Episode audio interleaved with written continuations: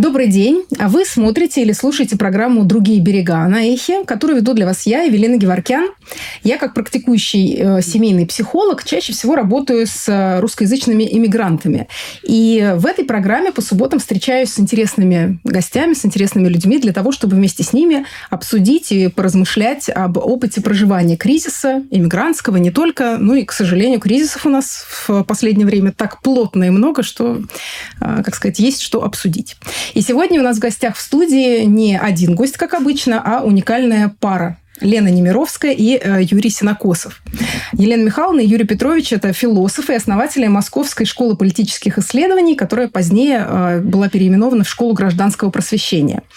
Э, это уникальный гуманитарный проект. Школа была основана в 1992 году и э, отметила свое 30-летие в прошлом году уже в изгнании. Э, и вот, собственно, об этом и хочется с вами поговорить. Здравствуйте, во-первых, а то я тут со своим длинным вступлением, да. для того, чтобы немножко посвятить чуть больше в контекст наших слушателей и зрителей. Ваша школа, через нее прошло уже, там на вашем сайте написано больше 10 тысяч 30. 30 тысяч? Ох, ну вот как хорошо, что я ошиблась. 30 тысяч выпускников. Ничего хорошего.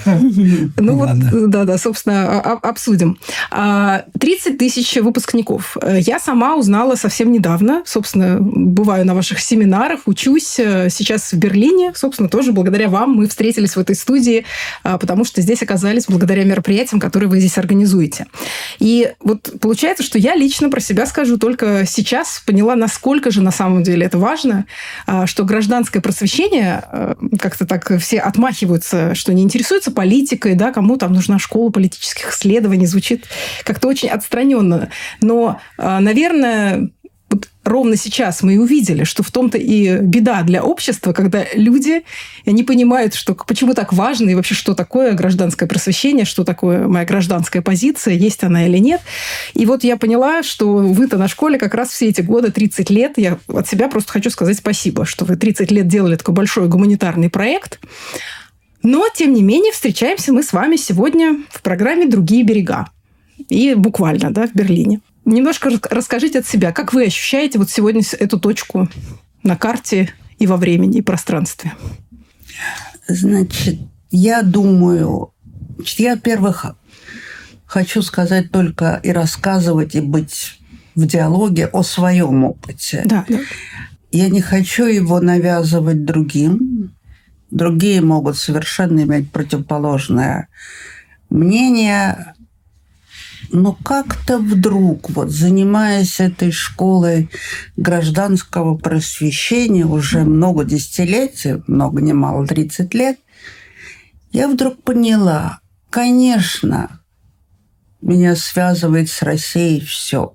Люди, семья, история и прежде всего язык и культура, великая культура, внутри которых как бы я родилась и осваивала, и осваивала мир через эту культуру и через этот язык. Это мой мир. Но эти 30 лет тоже дали о себе знать вот сейчас, когда мы с Юрой вынуждены были переселиться в Ригу. Мы лишились того исторического места для многих людей, не только для нас, которым была наша квартира на Кутузовском, где пош, прошло э, столько много внутренних исторических событий. И вот мы пересели, продали все и приехали в Ригу. Это новое совершенно пространство, это другое пространство. И оно требует другого к себе отношения. Может быть, потому что мы, во-первых, нам показалась Рига, и я благодарна Риге, латвийским властям за гостеприимство, латвийским друзьям за гостеприимство. В тяжелую минуту нашей жизни они открыты для того, чтобы нам помогать. И я это называю просто гостеприимством. Конечно, мы с Юрой там не претендуют ни на какую роль в обществе общественную или даже рабочую, потому что мы заняты совсем другим, да и нам лет уже очень много. Но вместе с тем э, то, что мы ощутили даже среди молодого населения э, Латвии, и действительно латышей по происхождению, по языку, по культуре, которые самозабвенно отставят свою идентичность сейчас, тем не менее мы увидели это дружеское расположение, понимание. И для нас это оказалось важным и более того, даже достаточным. Я не говорю на будущее, я говорю на сегодняшний день. И мы очень благодарны. И вот испытывая это чувство, испытывая то чувство, что 30 лет мы говорили о гражданском, о глобальном, о всемирном, о таких всяких вещах, я э, на своем опыте поняла, конечно, я скучаю по своему прошлому, Конечно, я скучаю по тому культурному быту, в котором прошла вся моя жизнь, но я его все равно не могу вернуть, даже если бы я была в этих помещениях. Ушли события, ушли люди, ушло время. Все осталось во мне, но все равно это уже не наяву. А это воспоминание для меня плодотворно, я могу же держать в себе постоянно. Мне только очень жалко, что некоторых близких людей я пока не вижу. И особенно мне жалко, что я не вижу наших выпускников школы, с теми, с которыми прошла наша жизнь, даже уже 30 лет – и что я пока не могу посещать мои родные могилы.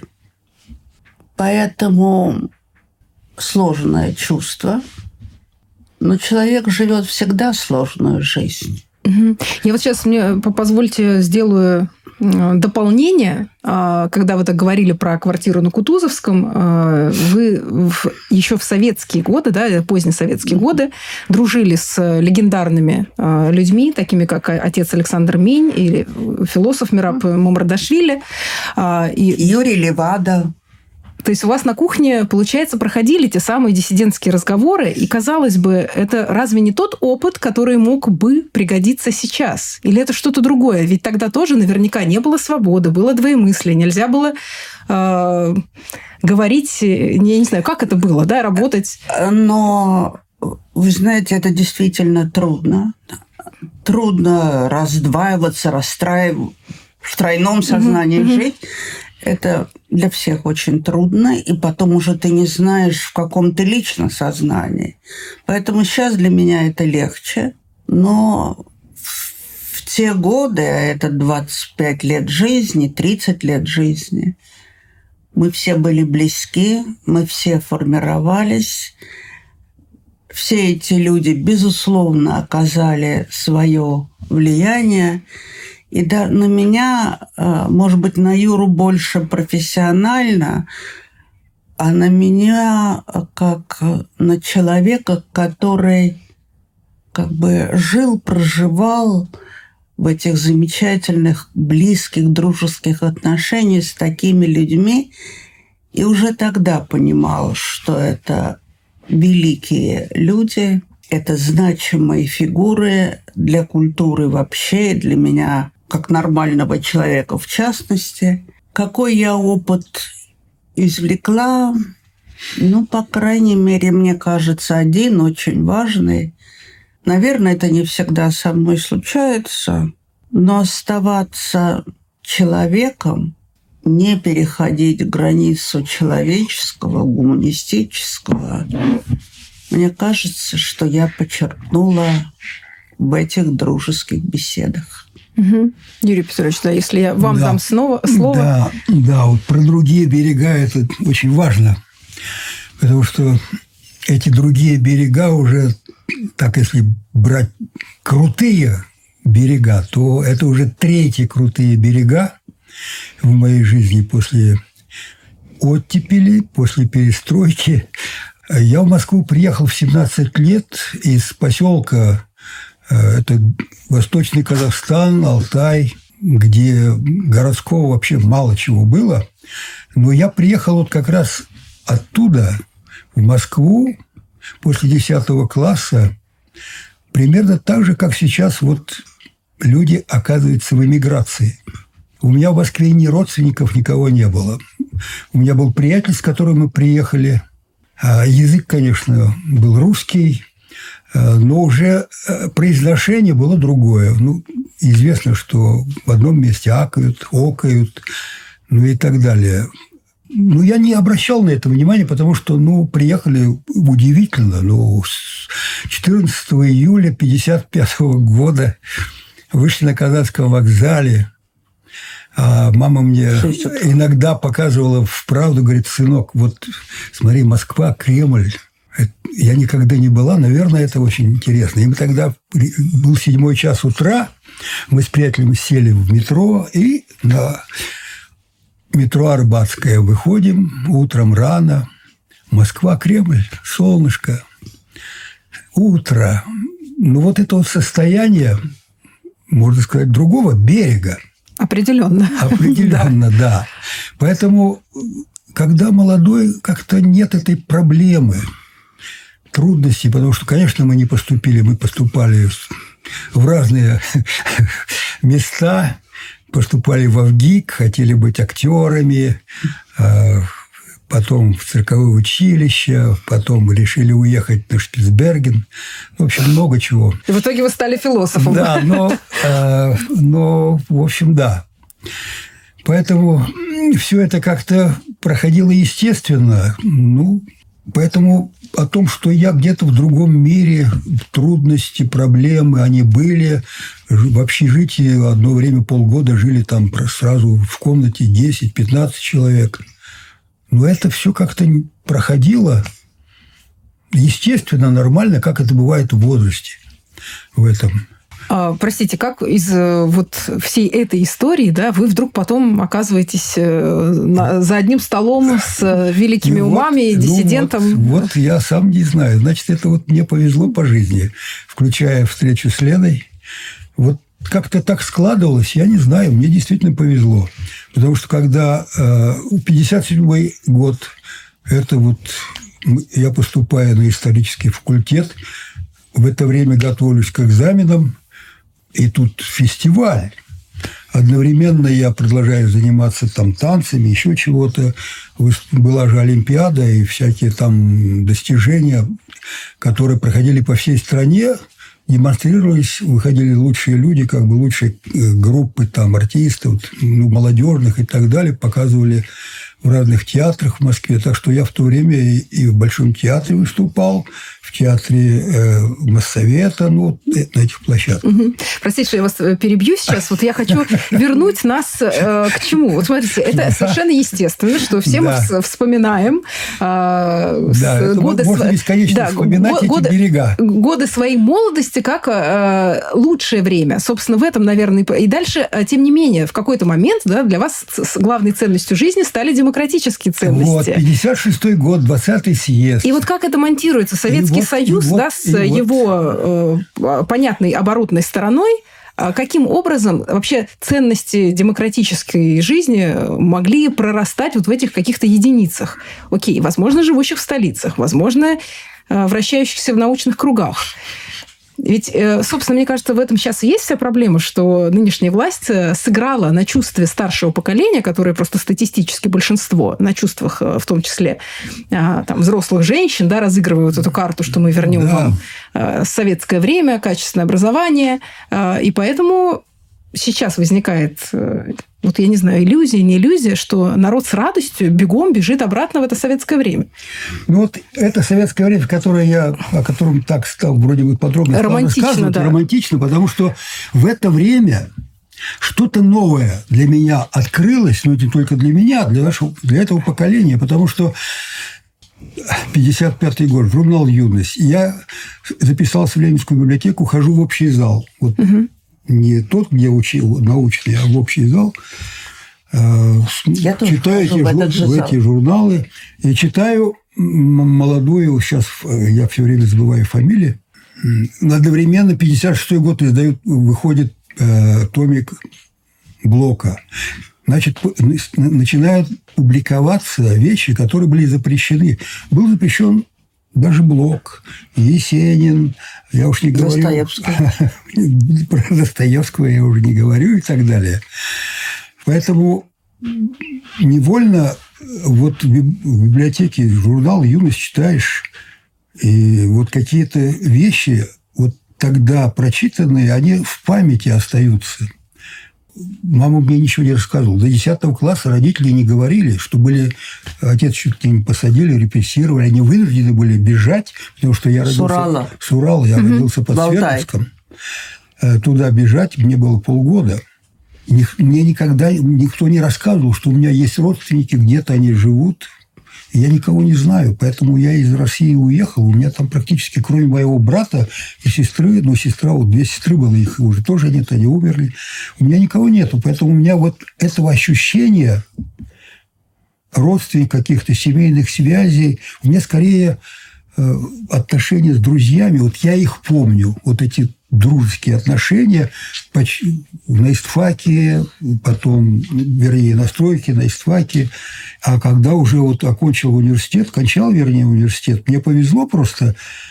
Вот, да, получилось так, что я встретился с молодыми людьми. Это был Женя Барабанов, Володя Кормер, Миша Мирсон, Аксенов, который сейчас священником в Америке. И, Александр. и Александр Мень. И вот я учился... Я учился уже на четвертом, на пятом, четвертом курсе.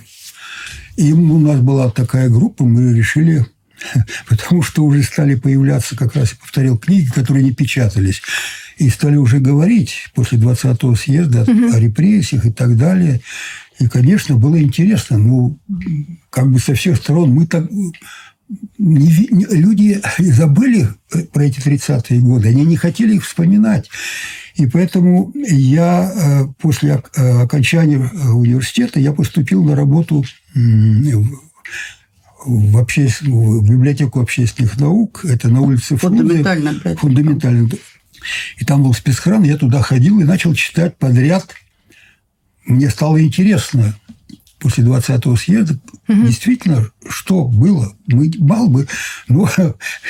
И, ну, простите, хотя я, я уже, уже прошел истфак, но на истфаке ага это не преподавали. Все, нет. Это, ну, нет, конечно. Ни и политэкономия, вот, ни... Э, Ситуация это, смотрите, как будто бы она в чем-то повторяется, но в чем-то она и обратная. Вы говорите, вот. что а, вас да. там случайная фраза зацепила, и книги стали вот. для вас проводником вот. Проводник какие-то ну, не другие учебники, Не учебники, Нет. скорее журналы, которые я стал читать. Ну, а что сейчас? Что, что сейчас, получается, движет людьми или вот. не движет? И, а, Есть и, у вас это понимание? А, вот этот переход в третье пространство того самого состояния других берегов, ага. которое в России, в России произошло с 2000 года, вот это я называю это путинское ритуальное убийство, самоубийство России. Это вот, ну, вот это, когда к власти пришла организация, ну, Какая? это уникальное совершенно, когда спецслужбы становятся во главе. И в этой стране демократии не было, и ничего не было, поэтому вот мы школу, когда уже, когда нам было почти 50, когда угу. уже все случилось, перестройка, хотя никто не верил, и действительно вот старшие друзья, и никто не верил, все когда приводили в пример эту египетскую пирамиду, говорили, понимаете, советская власть – это египетская пирамида – фундамент, невозможно его, непонятно, как на этом фундаменте, чтобы что-то выросло. И действительно, это было странное, странное ощущение. И когда я, я работал уже в вопросе философии, когда Мира Мабардашвили меня пригласил, когда сменилась редколлегия в 1968 году, ушли сталинские соколы, философы Митин, Константинов, и пришла, пришли вот молодые, сравнительно молодые в то время, больше 30, под 40 э, молодые люди, Фролов, Мамрадашвили, Грушин.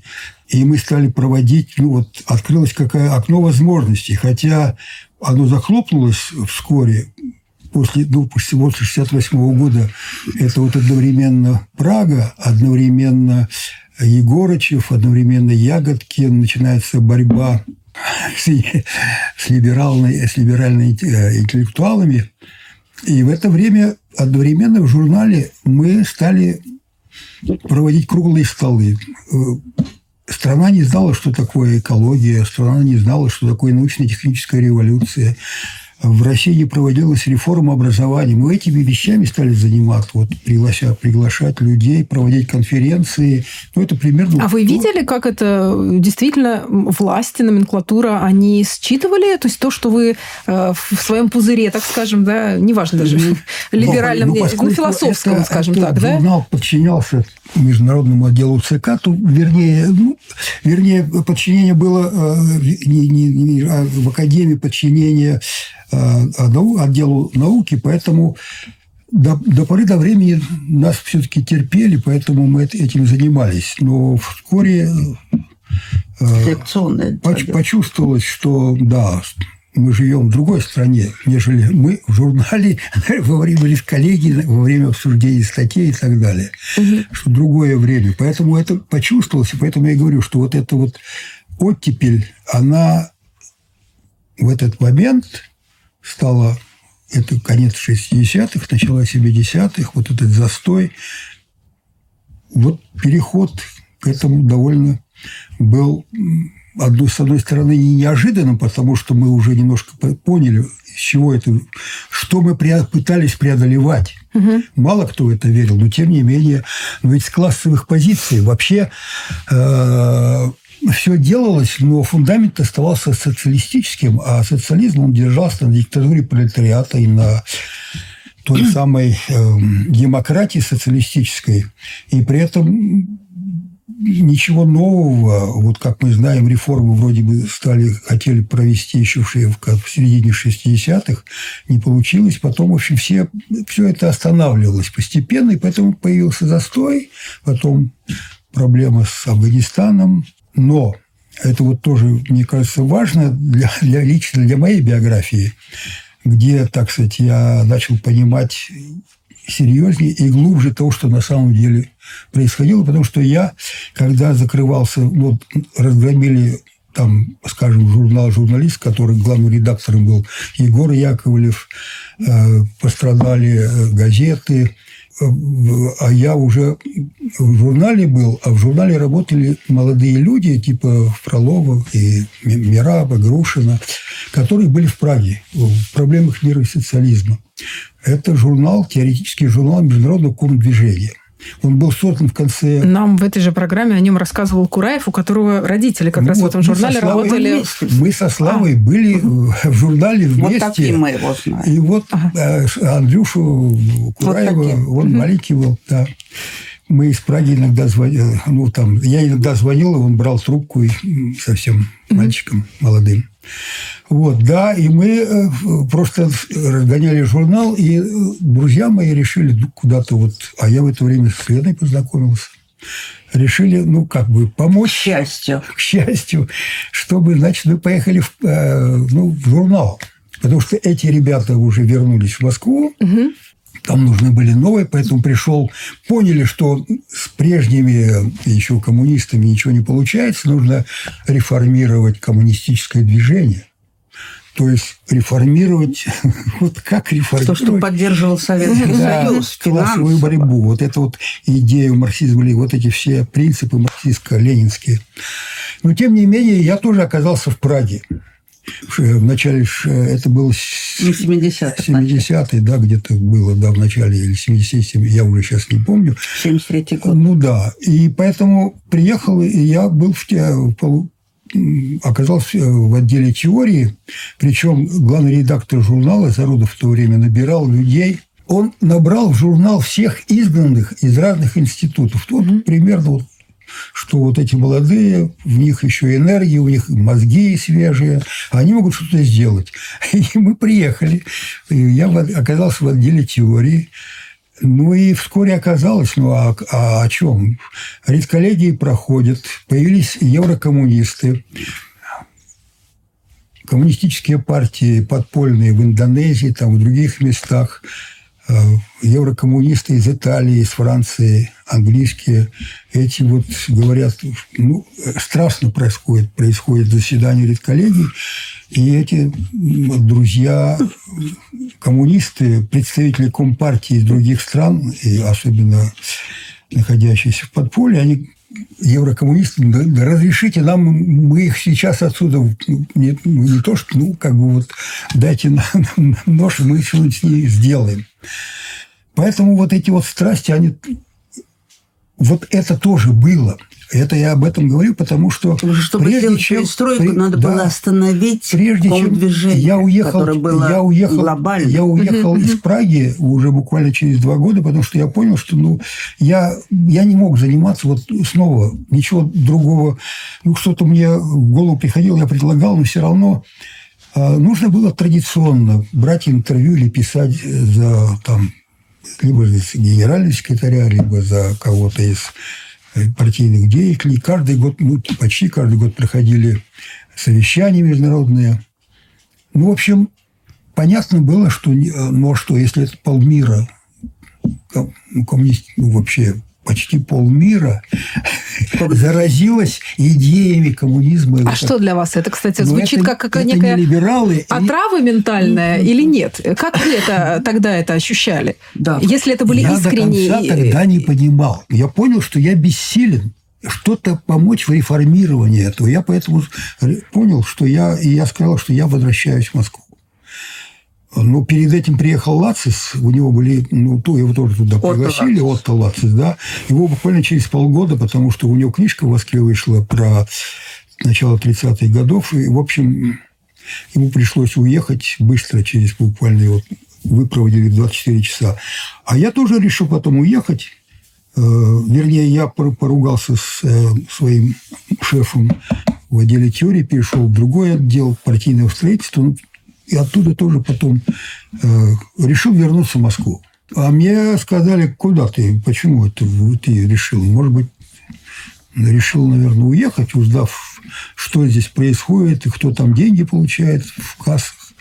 Э, Потому что снабжали же и И террористические... не отдали ему паспорт. Вот, и поэтому забрали... почти э, что на ну, год. в общем, меня еще держали, пока не нашли мне сами э, работу в Москве. Вернее, держали, потом я вернул, я приехал без паспорта в Москву, еще полгода без работы был, потом устроили меня э, в журнал Они же. общественной науки к э, герою Советского Союза, бывшему чеки- ну, чекисту.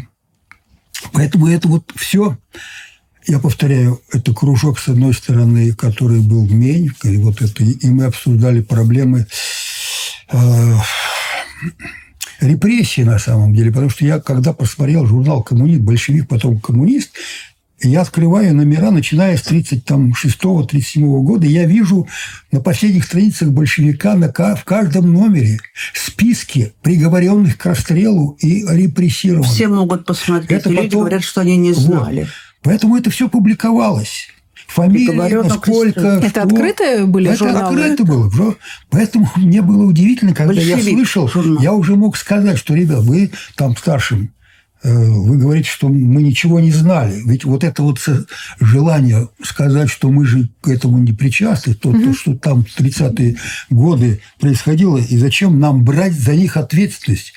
Мы не знали там, ну ладно. Я говорю, ну как? Ну вот я видел эти фамилии, списки, потом эти стали в списке в журнале стал выходить э, Ну, Во время перестройки, во я время забыла. как- перестройки. Их же и публиковали. Ну, в общем, уже и архивные материалы публиковали тоже. Поэтому мы тогда рано узнали, но более того, я э, стал читать журналы дореволюционные э, и газеты, и мы с приятелем ходили в библиотеку. И поскольку мы узнали, что была ведь русская религиозная философия, мы стали собирать книги эти, покупать. Э, Еще можно было в книжных где-то э, купить, скажем, сборник статей Бердяева или еще чего-нибудь. А в газетах, в, в петербургских и московских Европе, мы находили статьи и составляли библиографию этой самой философии. А одновременно в записках Академии наук, который под редакцией Эльденбурга, кажется, был главный редактор, там э, на последней странице в каждом номере, начиная с 22 года, печаталась, или с 21 скорбная летопись русских ученых, академиков, ну вот русской интеллигенции, которые умерли от голода, которые были репрессированы, которых убили, так которые погибли. Было. Печатались тоже скорбная летопись русских интеллигенции. Поэтому вот это начало после, после 17 года где-то завершилось в 36-м уже полным террором. Вот эта картинка, она стала более ясной для нас тогда. Мы обсуждали, собирались кружок, мы обсуждали вот эти проблемы, насилие, вот это, ну, не свободы, скажем так. Но все равно, что касается этого языка рыночной экономики, конкурентной политики, конкурентного э, э, э бизнеса, понятия мы не имели для того, чтобы в России что-то сдвинулось, да. для этого нужно было распустить ком движения, для этого нужно было прекратить давать деньги прекратить субсидировать издание журнала «Проблемы мира и социализма», который выходил, ну, я не знаю, какими тиражами дикими, на 120 почти листа языках. Потом, как нам говорили, там, там эти журналы... Ну, то есть это условно в, в сегодняшней параллели закрыть Russia Today, да, по всему миру? Ну, вот примерно, да. Ну, поскольку пока не было... Поэтому перестройка началась, когда вот это уже боялись закрывать, потому что боялись сопротивления, ну, реагировали болезненнее всего итальянцы потому что там были и, и испанцы, потому что там еврокоммунисты были. Поэтому там как бы окошечко приоткрылось для реформы. Ну, хотя непонятно тоже, потому угу. что тогда же не случайно. Понятно было, что такое либералы, что такое демократы. А что такое вот эти коммунисты, большевики? Это они туда, они какие? Правые, левые, либералы, демократы, консерваторы, э, республиканцы. Кто они такие? Ведь мы тоже этого ничего не понимали в каком месте мы находимся. Поэтому вот это вот состояние э, застывшего такого антидемократии. Ну, в общем, наследие тоталитарного прошлого ужасно. А как вы думаете, вот за этим стоит какая-то, так скажем, и правда искренняя идея или ценность, которая движет, э, вот, э, так скажем... Сегодня? И сегодня. Нет. И тогда, в советское время, ну, нам хочется уже перейти, наверное, к сегодняшнему больше моменту, да, чтобы эти параллели если, то есть... Э, вера какая-то. Э, да, вот какая-то вера я и искренность. Я говорю, для меня окошко в этот мир то, демократии были стихи Евтушенко, Вознесенского, Ахмадулиной. Вот это, вот это, и Аксенов. И я помню поэму Оза, и там были строчки «Довольно околичностей, довольно чушь молоть. Мы дети культа личности, мы плоть его и кровь». Вот кто такие были шестидесятники. То есть это, это как раз мне стихи. понятно, да, за, что в условиях, как вы говорите, да, такой да. несвободы, э, авторитарного, тоталитарного государства вот пробиваются люди в меньшинстве, да, которые, вот, а, которые за которые ценности гуманизма и русскую литературу, классику и новое тоже. Но там ничего, что касается того самого политической культуры, экономической культуры, об этом ни слова. Нет, об этом, этого ничего не было этого языка, этого словаря не было. И мы вот, не обсуждали да, эти да. проблемы вот так, как мы их сейчас обсуждаем. Независимые выборы, которых нет. Э, такие-то партии, которых практически тоже нет. Но вот из сегодняшней точки такой, не знаю, не, не просто пессимистичный, а как будто бы вот сейчас такое состояние разрушения и бессилия да, происходит. Э, э, все то, все некоммерческие организации, весь там сектор благотворительности, да, независимых СМИ и так далее, все это сейчас растоптано, убито, то, что там 30 вот. лет да. создавалось. Да. И вот из этой точки... И вот, вот мы вот поэтому я возвращаюсь к школе, просто мы далеко ушли уже от школы, но на самом деле, когда вот началась перестройка, и она уже кончалась, нам было уже в то время вот много лет, мы решили, надо было что-то делать. Перестройка, уже что-то... Что? Мы вначале хотели издать журнал, поскольку много было друзей подпольных художников, типа того Чайкова, Кабакова, Булатова. И так далее. Все наши друзья, музыканты. Поэтому угу. мы решили... Ну, и неважно, не получилось. Инфанта. Потом мы решили... Инфанты. Потом мы решили... Ну, это Ленина была одновременная идея, что надо бы, может быть, школу Просто у нас друзья французские еще были. И мы решили создать для молодых депутатов Государственной Думы. Молодых. Угу. Чтобы... Ну, разных и региональных а дум. А мы все-таки нарушали, и у нас действительно друзья были и дипломаты, послы, и журналисты западные. Мы жили на, на, Укра... на проспекте Украины, поэтому дружили. Ну, неважно, это было не так просто, но Поэтому мы решили создать школу для того, чтобы приглашать за один стол с молодыми людьми из разных регионов России и западных бывших послов, бывших э, министров, бывших э, сотрудников там э, правительств и, разговаривать на эти темы. Что такое демократия, что такое независимая пресса, что такое независимый суд, что такое конкурентная политика, что такое конкурентное предпринимательство – Угу. Об этом мы стали говорить на наших стол, э, круглых столах. И на, на первом же семинаре на, был Володя Рыжков в, 60, в 93 году, в апреле месяце, когда мы собрали первые 30 человек на наш семинар. Ну, вот с этого начиналось. Поэтому вот Лена дальше да. может э, продолжить про школу, ну, каким образом как мы, как мы, что, во что мы верили, потому что это очень да, важно. Сейчас я э, спасибо за вот этот исторический экскурс. Да. Он для меня темы важен, что я в любом случае этого не потому знала, да, и сейчас говорю, есть возможность это. Мы как бы вот первое, вот теперь понятно, вторая перестройка понятно, потому что мы в ней реально участвовали. Угу. Но мы по, помним очень хорошо, чем кончилась первая. Угу. Вот теперь.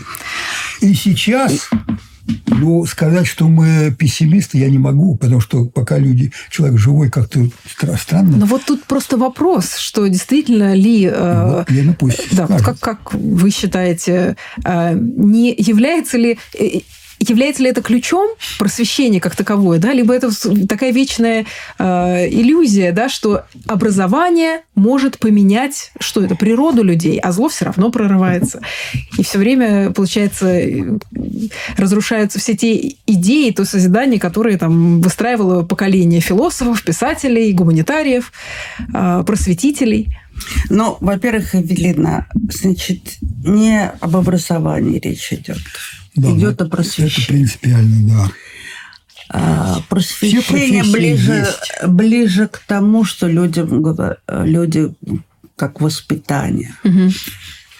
это... То есть там говорится скорее не о навыке знаний и накоплении знаний, а, если так можно выровняться, как накопление человек... души.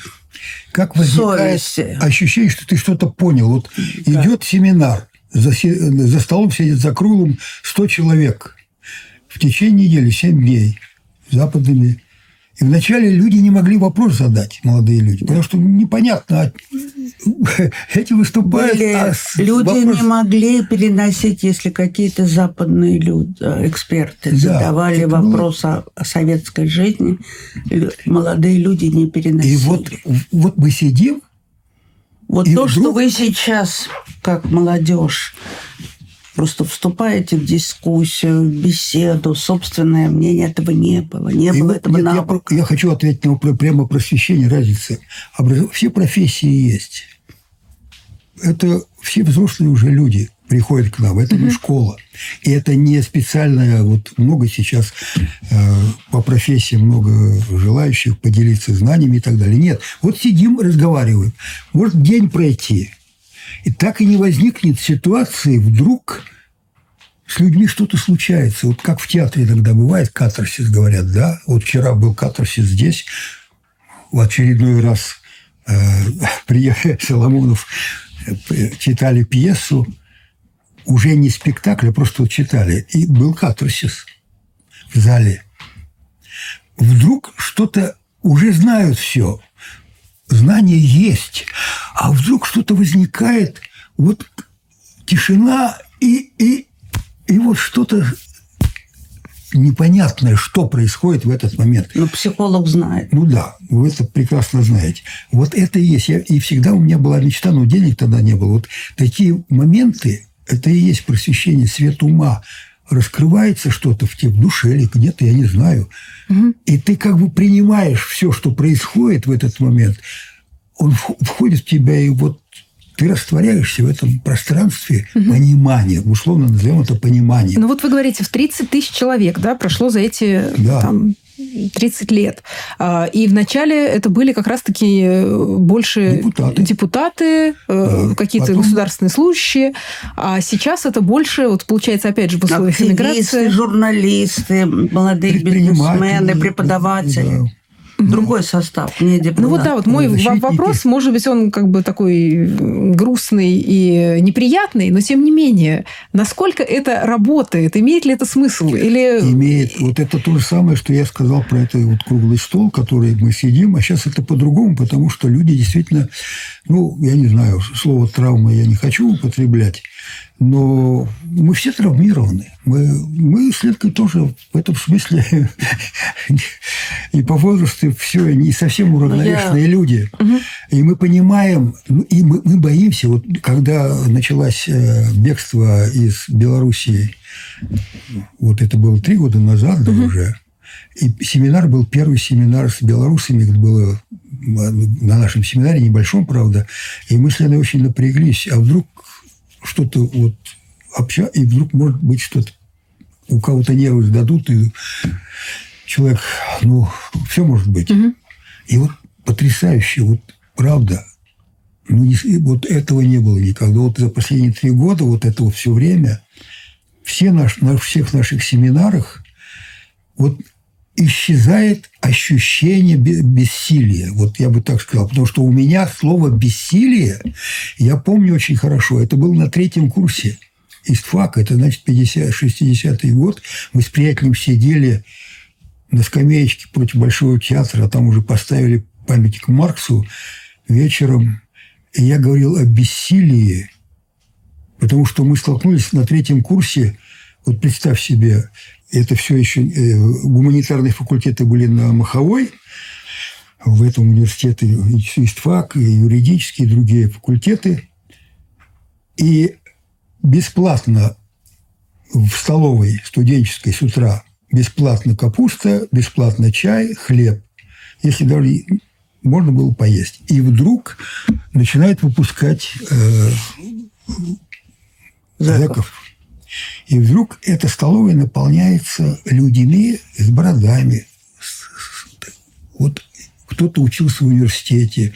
Когда его забрали и в течение, 15 лет назад. В, угу. в течение примерно полгода вот эти люди появляются и уходят. И вот сидишь за одним столом, ешь. Стол напротив сидит, и даже не знаешь, о чем говорить с ним.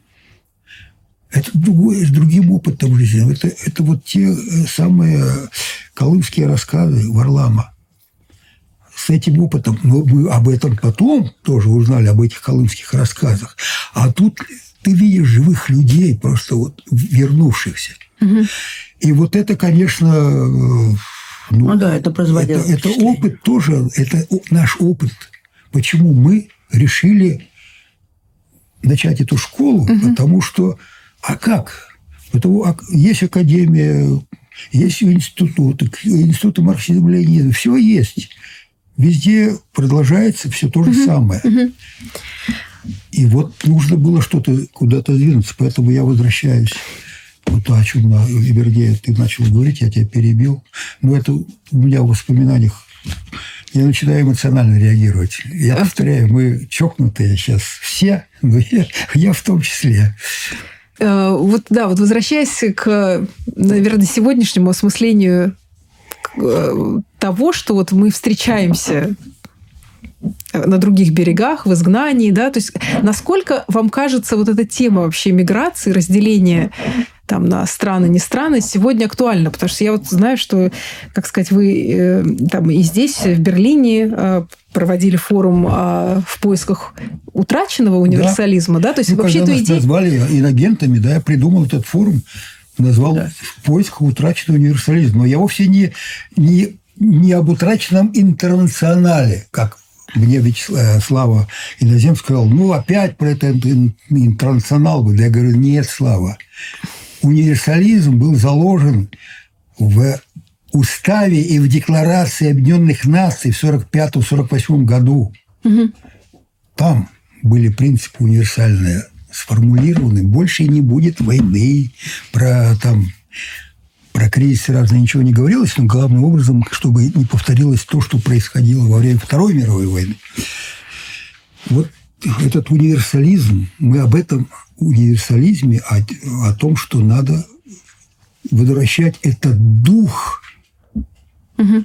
пережитый ужаса во время Второй мировой войны всем миром. И была найдена формула и институт мировой – для того, чтобы эта проблема была поставлена, и поэтому не случайно в 1956 году Пагуш появился, потом холодная война, и не случайно в России появился Сахаров, и не случайно появился э, римский клуб. Во всяком случае, вот эта проблем, проблема, угу. она сохранялась, потому что ее обсуждали. Сейчас нет ничего.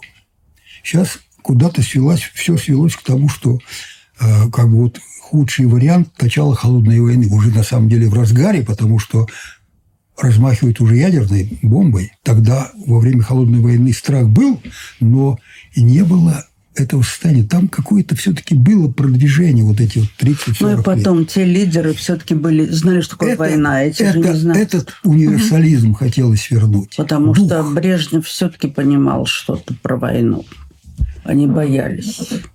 Угу. Мне кажется, может быть, я не права. И поэтому я... А эти люди, они вне опыта. И поэтому, если говорить, мы, ну, я не знаю, я, я бы на эту тему с удовольствием поговорил, но мы переживаем особое время. Это не, это не, это не 46-47 год.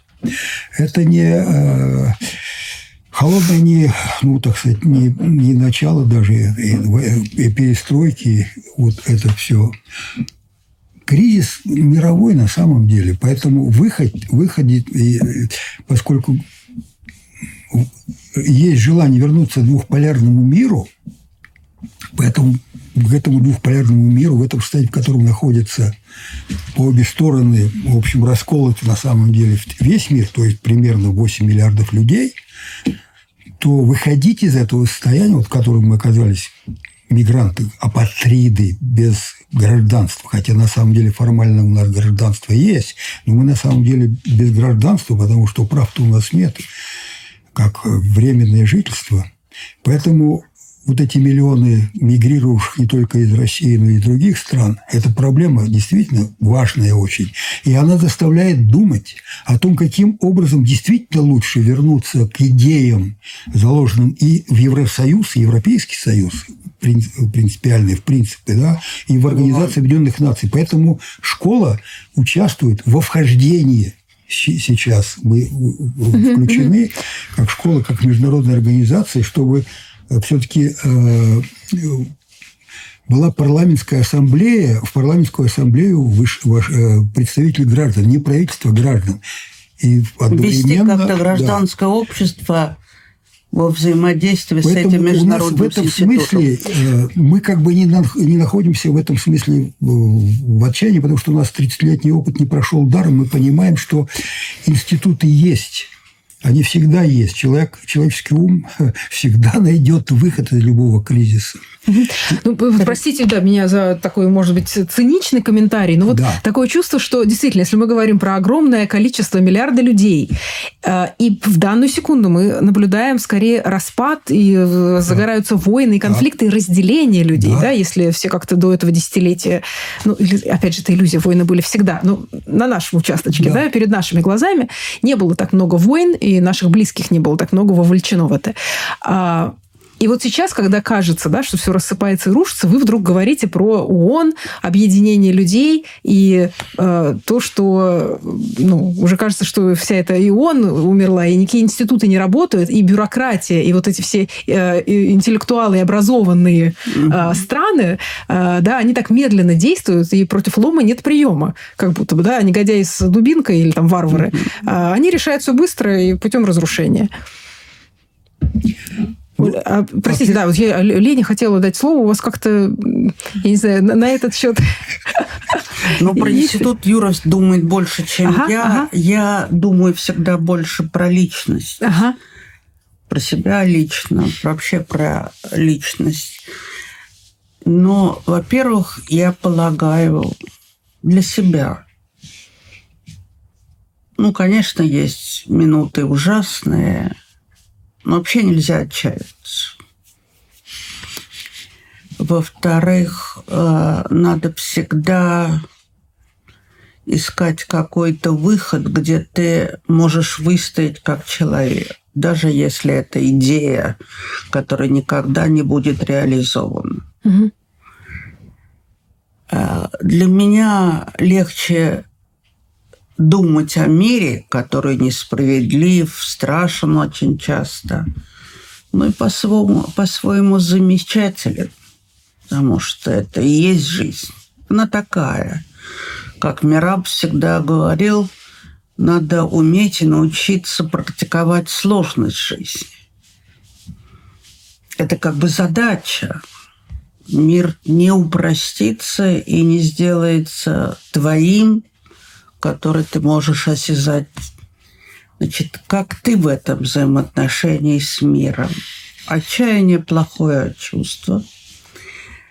И вообще я не люблю, когда людей спрашивают об оптимизме и пессимизме. Мне кажется, это неправильно. И была такая всегда фраза, потом ее произнес как-то очень важно в определенный момент Антонио Грамши, нет оптимизма и пессимизма, есть скептицизм ума и оптимизм воли. И в этой фразе для меня все переносится на человека конкретного, включая меня саму, и активного, включая меня саму. В каждой реальной жизни это воплощается по-разному, в каждый период по-разному. Но это никогда нельзя забывать. Мой мир – это я.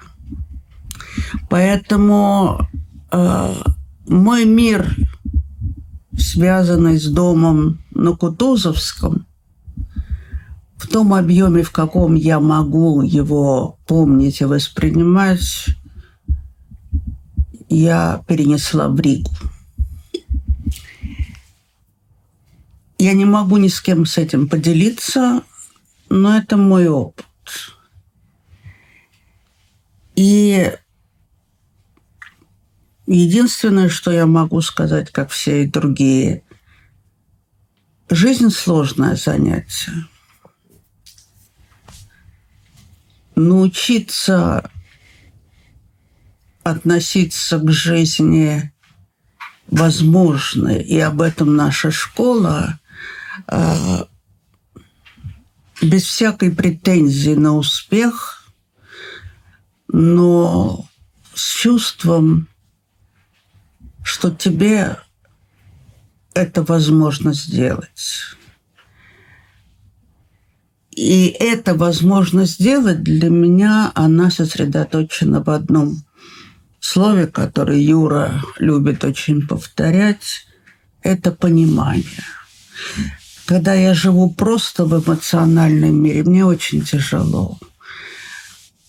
Но я так устроена, что когда я немножко рационализирую или мне помогают другие идеи, другое присутствие – мне легче. Конечно, травма чудовищная, особенно для молодого поколения, которое прекрасно могло реализоваться в собственной стране, но оно должно приложить разумно еще какое-то усилие и реализовываться во имя гуманизма и справедливости на планете Земля. А, спасибо вам за участие в программе. А, сегодня в программе «Другие берега» были э, Лена Немировская и Юрий Синокосов. Это философы и организаторы школы гражданского просвещения. Пожилые люди. Ну, и хорошо. Прекра- прекра- и прекрасные люди с таким уникальным опытом, который, я надеюсь, вот мы тут на, на пленке в эфиры, в Ютубы э, сохраним для истории. Спасибо вам. Спасибо всем слушателям и зрителям. Э, я Евелина Геворкян. Прощаюсь с вами на неделю. До свидания.